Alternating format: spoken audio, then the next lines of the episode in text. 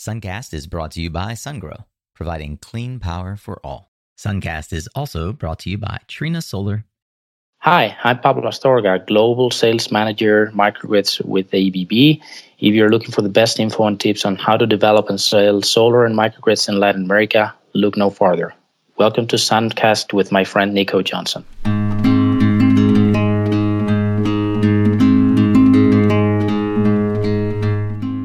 There, and welcome to episode 10 of Suncast, the only podcast dedicated to solar professionals in Latin America. My name is Nico Johnson, and I'm so grateful that you're joining me today for another conversation with solar industry experts and thought leaders. This is the place for you to listen in on friendly conversations as I tease out stories on personal and professional growth, market development, and industry trends with folks from the front lines. We're digging up the timeless truths and lessons learned along the career paths of some of the most experienced folks in the solar business. And it helps that I've also had personal experience in Latin America and solar for more than a decade. Whether you're listening on your commute, your lunch break, or maybe even a long flight, it's my hope that this show provides you the insights and resources to lead the solar revolution in Latin America, the fastest growing solar market in the world. Gosh, I know it has been a long gap, a big break here on Suncast between our last episode with Pablo Astorga and this new episode. And I just want to thank you for patience in the absence. Thank you for the many uh, emails and conversations I've enjoyed with fans of Suncast who've said, Nico, what's up, man? Are you ever going to put out a new episode? Well, the answer is yes. And uh, I'm not going to go into great detail about the the untimely uh, delay of Suncast recently, but I will say that you know I, I, realized something along the way here. There's something to uh, when you go so long without doing something that you really enjoy. I'd liken it to perhaps running, which I love, or, or even I mean simple eating sweet potatoes you know the feeling when you eat a sweet potato and you think to yourself, or maybe some other food for you, I don't know.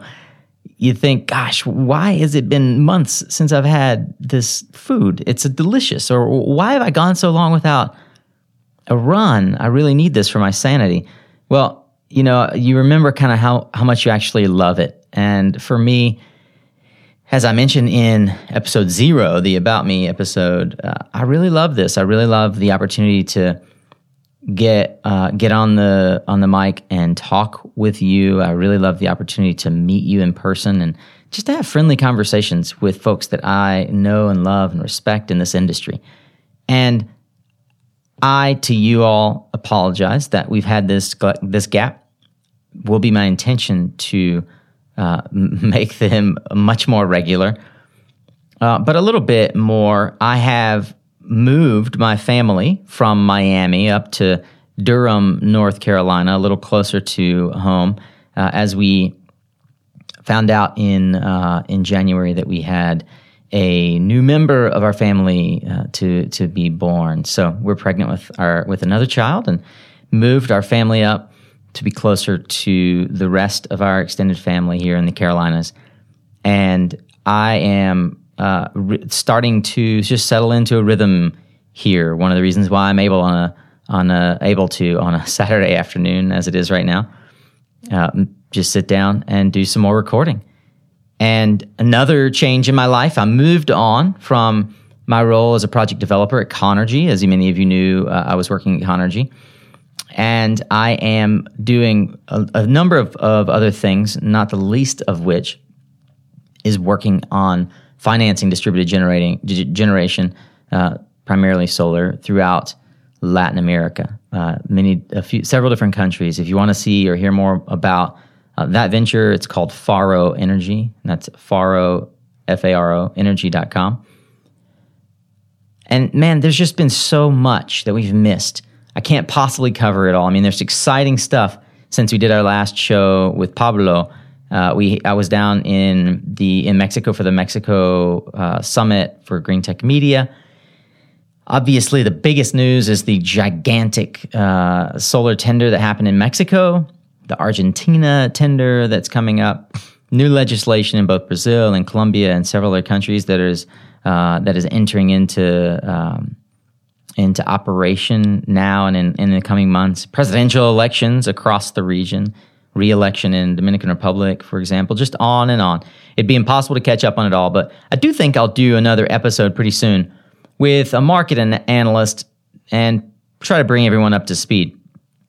That said, if you want something that's interesting reading, if you are a, obviously a Green Tech Media uh, LATAM PV playbook uh, user, then you've, you're ahead of the game. You're using probably what is the what I'd say is the state of the art uh, technology for reading about what's going on in Latin America.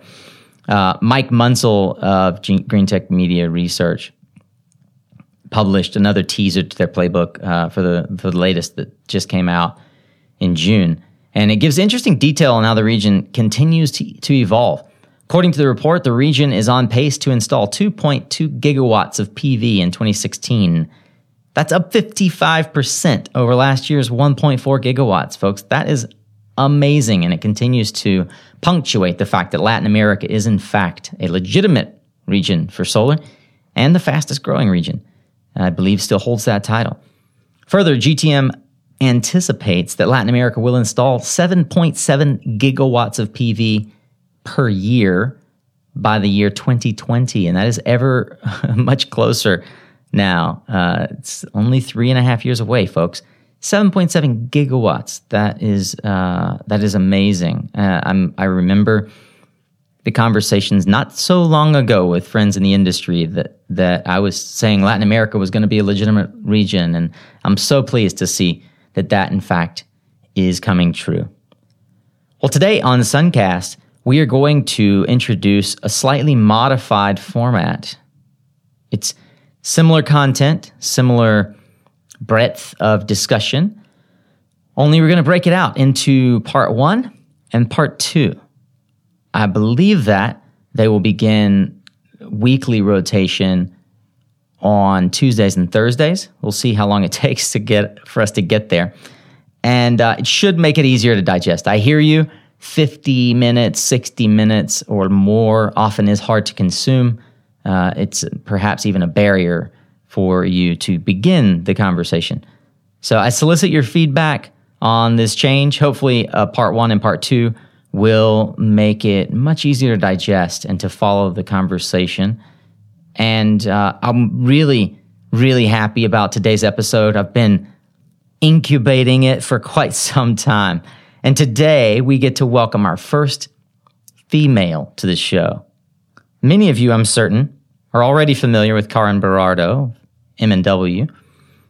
Karin's extensive background in renewables and finance and emerging markets is among the most impressive I've ever encountered. She and I spent some time together in Mexico during January's Mexico Summit, as I mentioned. So the show was recorded uh, quite a few months ago, but I think you'll find that much of the information she shares is timeless. Now, she's been active in Mexico for more than three years with Gehrlicher M&W and believes that while the utility space is hot, the C&I space in Mexico is the more interesting market and one we should probably be looking closer at. I really love Karin's honesty in this episode, admitting that her resume has been an adventure. And while not particularly guided by foresight, it is successful nonetheless. Around, uh, I guess, minute 17, you'll hear as she explains how she discovered a need to, as she calls it, learn the language of finance.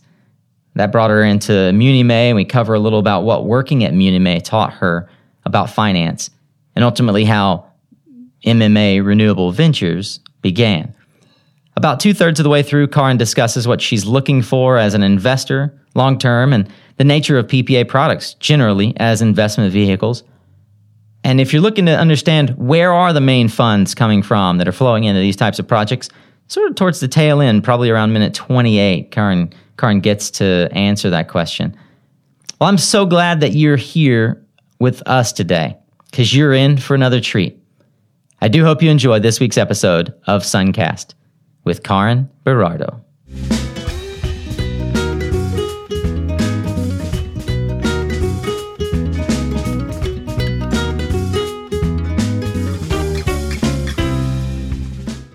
Well, it is my absolute pleasure to have Karin Berardo, the EVP of Emerging Markets for M&W Solar. Karin is indeed a pioneer in many ways in our industry, drawing on over 20 years of experience, ranging from structured finance to project product development. And she's raised and structured over 800 million in institutional funds for investments in the US, Africa, the Middle East, and Latin America. And as executive vice president for emerging markets at M&W, aka Gehrlicher Solar America, Karin coordinates solar solutions for M&W offices throughout Latin America, Africa, the Middle East, and Asia on projects as large as utility scale down to microgrid configurations.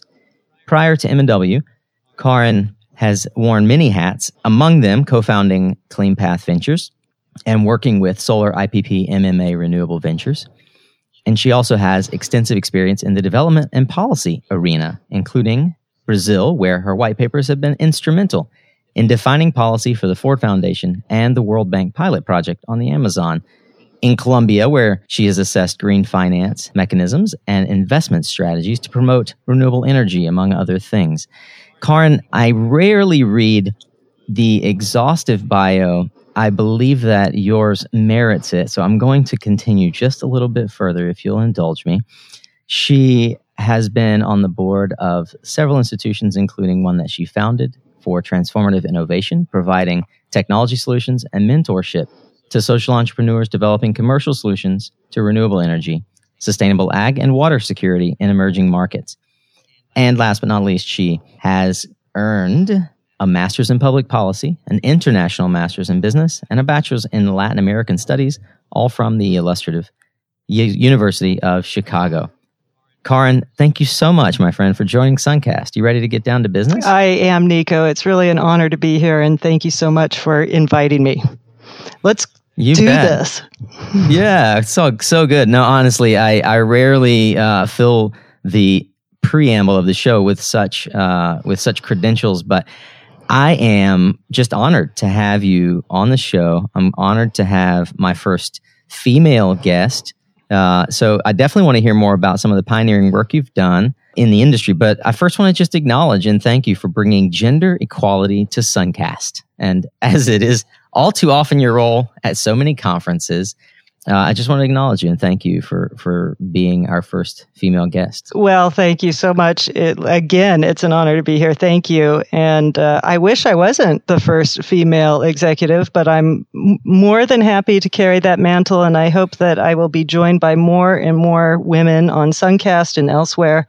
And in fact, there are some phenomenal women in the industry that I've had the honor and for- good fortune of working with. So I hope that we get them into this sphere as well.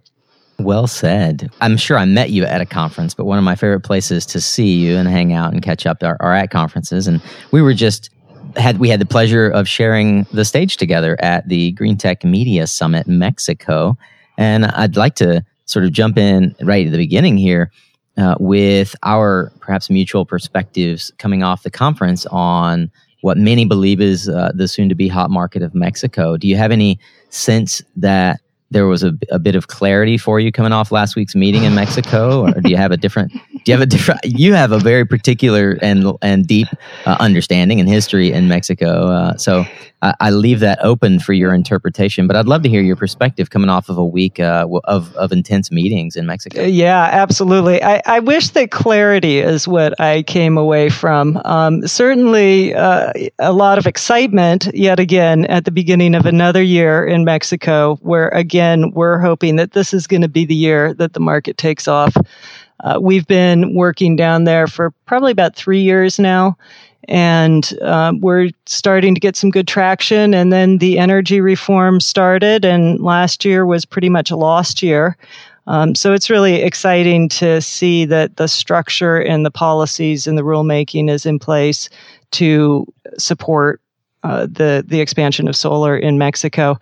Um, but clarity, I don't know, is exactly the right term. It, it, was great to hear what's going on in the subasta, in the auction process. And um, if anything, what I noted being at the conference was that a lot of folks who are very involved in the Subasta were not able to attend the conference because they're all scrambling to get their pre qualification packages together and their pricing analysis together. Uh, and right. in fact, as a EPC company, M&W is uh, also very busy trying to keep up with all of our potential partners and customers on pricing for that auction. But the other part of the market that I uh, really holds a, a, warm place in my heart is the commercial and industrial market and the smaller scale market. And I think that Mexico is has enormous potential in that space. And we'll get there as well, but it was a little disappointing that we don't have a little more information on how that's going to come together. So I left kind of with a mixed bag. I think it's fantastic what's happening on the auction front. Um, but as always in Mexico, there's a lot more work to do. And, and I think there are a lot more permutations of how this program is going to come together uh, before the market really starts to take off and, and, and fulfill its, its possibilities. Yeah, well stated. And I have a follow up question there, but I also want to just make a quick little plug here for our friends at Green Tech Media. They did a great job putting the conference together, and it was uh, unclear to me if they had recordings, but someone just forwarded me last week uh, a, Green, a Green Tech Media Squared, which is their paid service, uh, email that uh, suggests that you can listen to the whole conference in streaming, uh, uh, like I guess recorded uh, is my expectation. Oh, good. So I, I look forward to doing that. Unfortunately, I, I missed uh, far too many of the sessions. I kept trying to get close to the door and then finding wonderful friends and colleagues and uh, business partners and uh, entering into a lot of really productive and engaging conversations, but at the expense of missing some of those really what looked to be some fantastic sessions. Yeah, I, I had it was a similar scenario for me. I'm curious. Do you feel like the the week was encapsulated with what amounted to deal making, or uh, a lot of folks still trying to assess the market? Good question. I, for me, it was, I think, fairly balanced on both sides. Um, there were folks that we have been talking about projects with for a long time um, who are moving forward, although, again, there's a little bit of a pause as a lot of potential private customers are waiting to see what's going to happen with the auction. So, uh, again, there's a wait and see. Um, but certainly a fair amount of deal making is happening. But I am consistently impressed and surprised by the new entrants every time there is a conference like this in Mexico uh, in Mexico in particular, because I feel like it has been kind of developing and becoming a market for some time.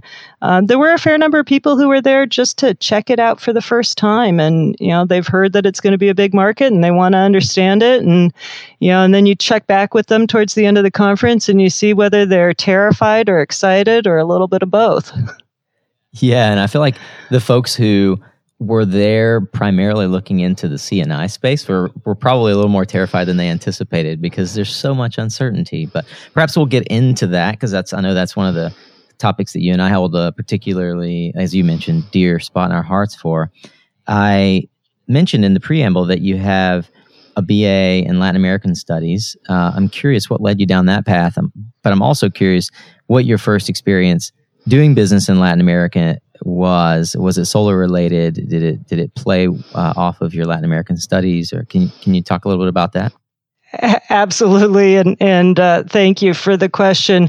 Most people would not get to a resume like mine through uh, discipline and foresight, and in fact, uh, it it may it may sound like it makes some sense in hindsight, but uh, living through it, it was just a terrific adventure, to be honest. um, I first went down to Latin America. In fact, as a senior in high school, I was an exchange student in northern Argentina in the, the province of San Miguel de Tucumán. I arrived at 17 years old. I did not speak a word of Spanish. I, I had had the good fortune of growing up as an expat in the UK, so I was used to adapting and um, weaving and dodging and trying to find my way in the world. Um, but that was really uh, the fantastic experience that introduced me to Latin America. Um, growing up, also going to high school in, in Los Angeles, I did not have a real clear idea of what was going on south of the border. Um, and the news at the time was not very reliable. And uh, for, for a teenager, um, using selective media attention to figure out what was going on south of the border. So it was really a wonderful experience for me to live with a family, go to high school, um, and just be a kid in Argentina at that point in time. Um, and it was that love and that passion that when I went on to college, I wanted to, one, actually learn Spanish rather than the street Spanish that I picked up in Argentina, mm. um, and pursue, learn a little bit more. Frankly, uh, most of my studies were at that time in anthropology, in um, you know history and literature, and the things that just caught my attention. Um, and so it was, it, you know, it really was a, a pursuit or a following of my heart. Um, further on from there, I then wanted to continue. I wanted to go back to Latin America. Uh, it was a time of transition. I could not go back to the Andes. I wanted. I was hoping to go to uh, Peru, and um, during that period in the Andes, it was quite um, uh, uh unstable with Sendero Luminoso. Mm-hmm. Uh, and it was a moment when things were starting to get very uh, exciting in the Amazon. Um, I had the good fortune of being in Argentina the year after they became a democracy and being in Brazil two years after they became a democracy. So I, I really saw that transition into civil society uh, two times in a row. Um, I ended up spending a year in the Amazon in Belém, where I was essentially studying and working with communities on sustainable agriculture and natural resources management and economic development at the community level with communities in the interior. And then after I finished college, I went back and worked for the Ford Foundation on a a Amazon wide study on how how uh, local organizations, government organizations, and newly permitted NGOs could play a role in helping to to structure a more sustainable um, policy framework for the Amazon. Wow. That's that's a remarkable introduction to Latin America. yes, and, and, the and, the joke is, you know, I, I meet people from Argentina, I meet people from Brazil. They're inevitably from Buenos Aires or from São Paulo or from Rio, Rio. Uh-huh. and of course, I spent all of my time in the interior of Pará State and Belém and Tucumán. So uh, it mm, really wow. was. I, I again, it was an opportunity and tremendous good fortune for me to be able to see um, a different side of of both of those cultures. Yeah, that's phenomenal. It, it sounds very. Uh, I mean, frankly, it sounds very Peace Corps esque in nature.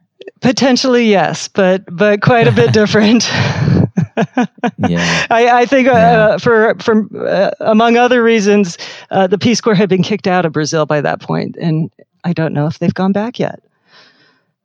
Yeah, frankly, I don't either. Actually, well, uh, you know, I mentioned earlier that you are, in fact, uh, one of the pioneers in our industry, and I don't say that tongue in cheek. Uh, obviously, you're one of the high-powered uh, female executives in our industry. I often call you that. Probably it makes you blush. I apologize, but I, uh, you know, I, I note that some of the industry's pioneers have had the privilege of working alongside you. I mean, I refer, of course, to folks like like founders of companies like MMA, Matt Cheney, and other companies that you've had the fortune to work with or found companies with. Would you mind sharing a little about those early days of how you got involved in solar, what you were doing at the time, and what some of the biggest challenges were that you guys faced as you really brought new financial tools to an industry that we all sort of take for granted now? Yeah, absolutely. And if you'll permit me, I'll, I'll use the experience of my story a little bit more to sure, explain how guest. I got there. um, when I was in the Amazon as an anthropologist and literature major, essentially, um, but working, living and working with very um, impoverished communities and uh, trying to understand how they could be more deliberate in their in building their futures uh, against the logging companies and the cattle ranching companies and the huge mining companies, it became very clear to me that I would need to learn or had was in a position to learn the language of finance um, to try to help the communities and work with the communities that I wanted to work with. Mind you, this was in a time before uh, the word climate change was had been used and before sustainability was a concept. Um, but I had this idea that that uh, maybe out of naivete that maybe we could I could help figure out how we could bring capital market solutions uh, to economic de- development and economic growth, specifically around natural resources. And so from there, I got a public policy degree and a business degree and was quite surprised when, um, for various reasons, I ended up w- having my first job out of business school being in the real estate sector. Um, the reason I was intrigued by this company, MuniMae, Municipal Mortgage and Equity, was because they brought capital market solutions. They were publicly traded on the New York Stock Exchange to finance affordable and low income housing. And that was a, an idea that I thought was very compelling that I wanted to learn more about.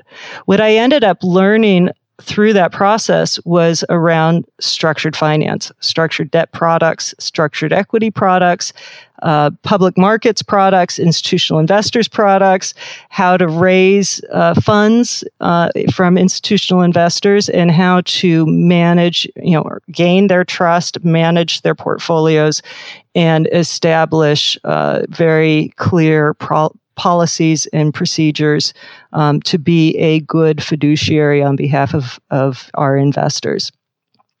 Um, so that was a period of extended education, first through school and then in uh, learning the language of real estate. There were times I was not sure what direction I was going in, but it became a lot clearer in 2006 with the um, expansion of the tax credit rules around renewable energy.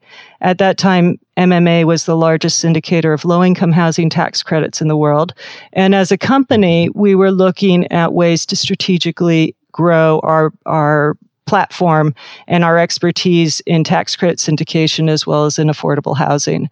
And that was when we strategically went out to uh, find ways to expand into the solar tax equity and, and renewable energy tax equity business. And we started working with Matt Cheney and, and built a company together with him um, to really bring these significant assets and experience and investors. We we were managing tax credit funds on behalf of 200 more than 200 different tax credit investors at that time, um, and so attracting a whole new.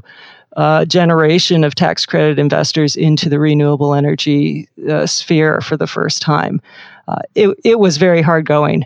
It was very hard uh, convincing traditional institutional investors that uh, renewable energy made sense, that solar power was going to work, and that there, yeah, and that these were not just incredibly high risk assets.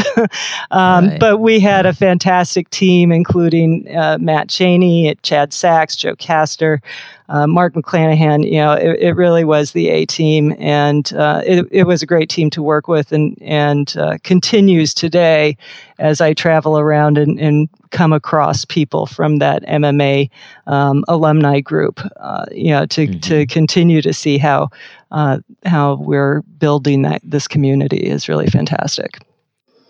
Yeah, absolutely. I mean, the, what you just said, like MMA alumni are doing some of the largest projects in the industry. I mean, I'll point Topher Wood, for example, building one of the largest projects in the United States, one of the largest projects in the world, uh, is an alumni. I mean, the list goes on and on.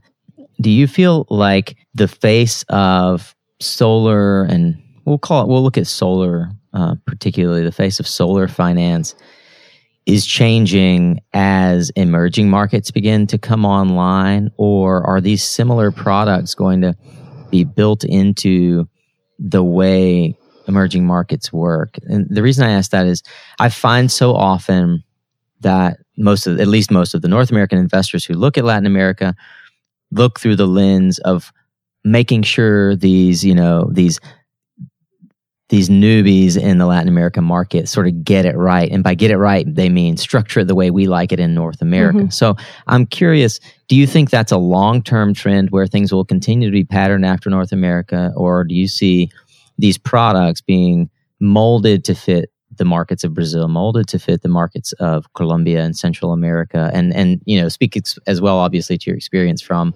uh, Southeast Asia as you reflect on mm-hmm. that it's it's a great it's a great question, and certainly in uh, my current role in emerging markets and working with cultures all over the world, I'm always very uh, conscious and careful around you know are we bringing American strategies to the market because um, of some some ego or naivete or blindness?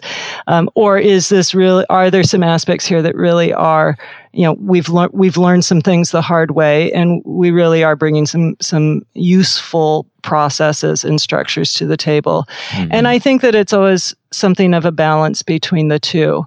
Um, i think ultimately whether we're talking about renewable energy or or my getting back to my first passion in the Amazon sustainable, you know, small small farmer, sustainable agriculture and and the water energy nexus, the the long-term goal is to create financial products that are palatable for institutional investors. Um, I think right. Jigar Shah wrote in in his book there's something like six trillion dollars. I may get that number wrong, but six trillion dollars of investment capital required to address kind of the climate, some of the most urgent climate change issues right now. Um, we're not going to be able to organize six trillion dollars uh, just out of local markets. At the same time, institutional investors are not comfortable frequently going in, you know, being the first investor in a new product in a new market. And um, we do require more uh, private equity, local equity, local investor partners to help get through the first couple of um, iterations of products in any new market. Frequently, those are small scale um, pilot projects. You know, they're they're kind of trying to figure it out, proving to the market and the customer base that these projects make sense um, figuring out some of the challenges that we have just around uh, credit ratings and c- credit underwriting processes and what tools may be available in any given market to underwrite those things. But at the end of the day, um, I always look at at you know what is the long term uh, viability of this investment product. And it may well be, just as in real estate, that an, an investment might change hands multiple times in its lifetime. And we have to make that investment product, and in this case, I talk about a PPA and a uh, piece of mm-hmm. solar equipment, right? Um, it's really the PPA that is the revenue generating vehicle. And that's what we have to make look as standardized as possible, as easy for an investor to understand and to underwrite as possible.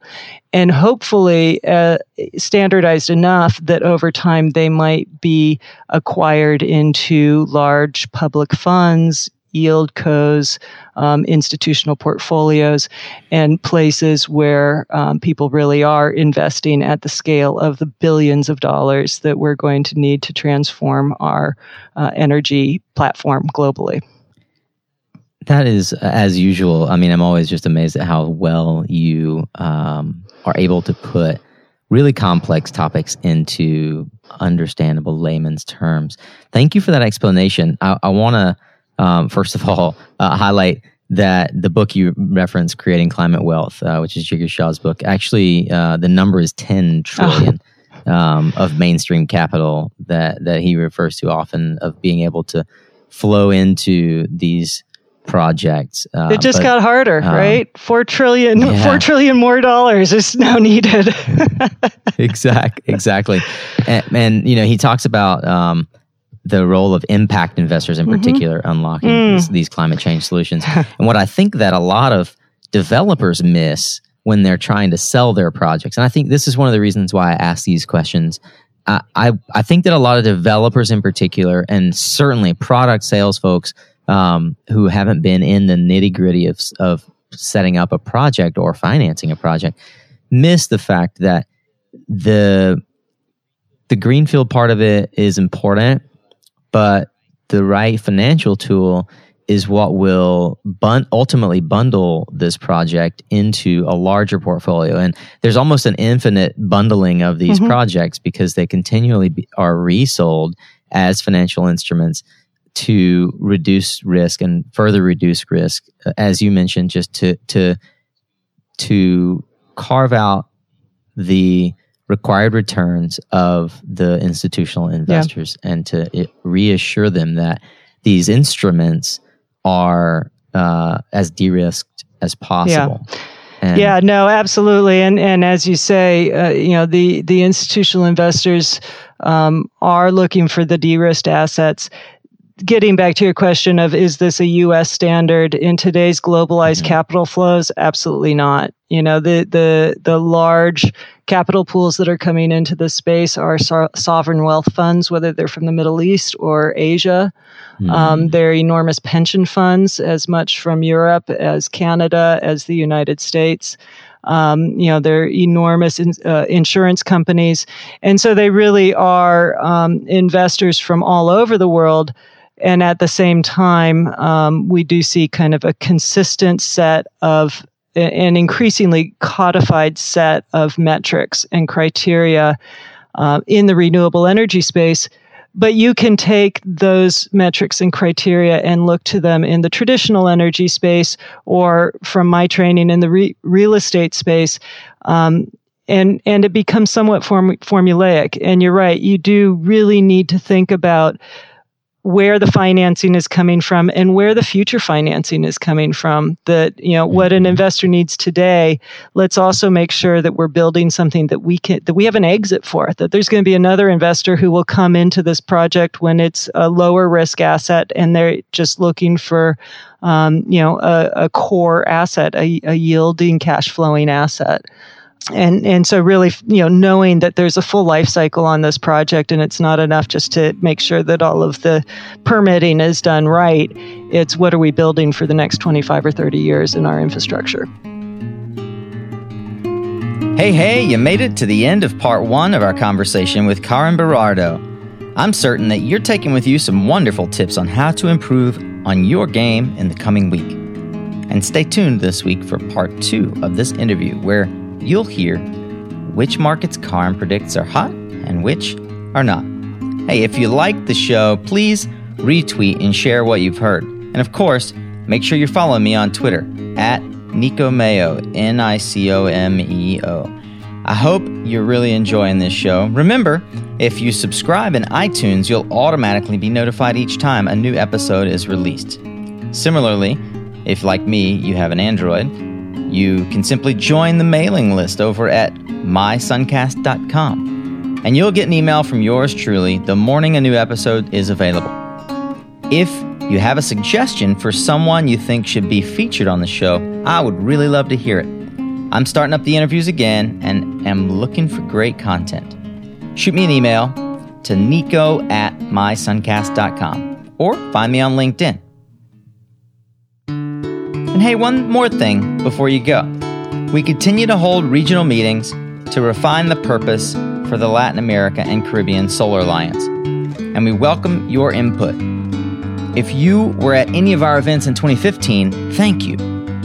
We're gearing up again for this year's Intersolar North America, where we'll be hosting another meetup and a private happy hour networking event go to www.lacsa.org, That's L A C S A.org to jump on our mailing list and join our LinkedIn group. Both of those places will be getting updates from me on a regular basis. In the coming week, I'll be sending out mailing list info on the upcoming event, along with a link to the sign up form. So head over and subscribe today. The mailing list can be found by going to www.lacsa.org.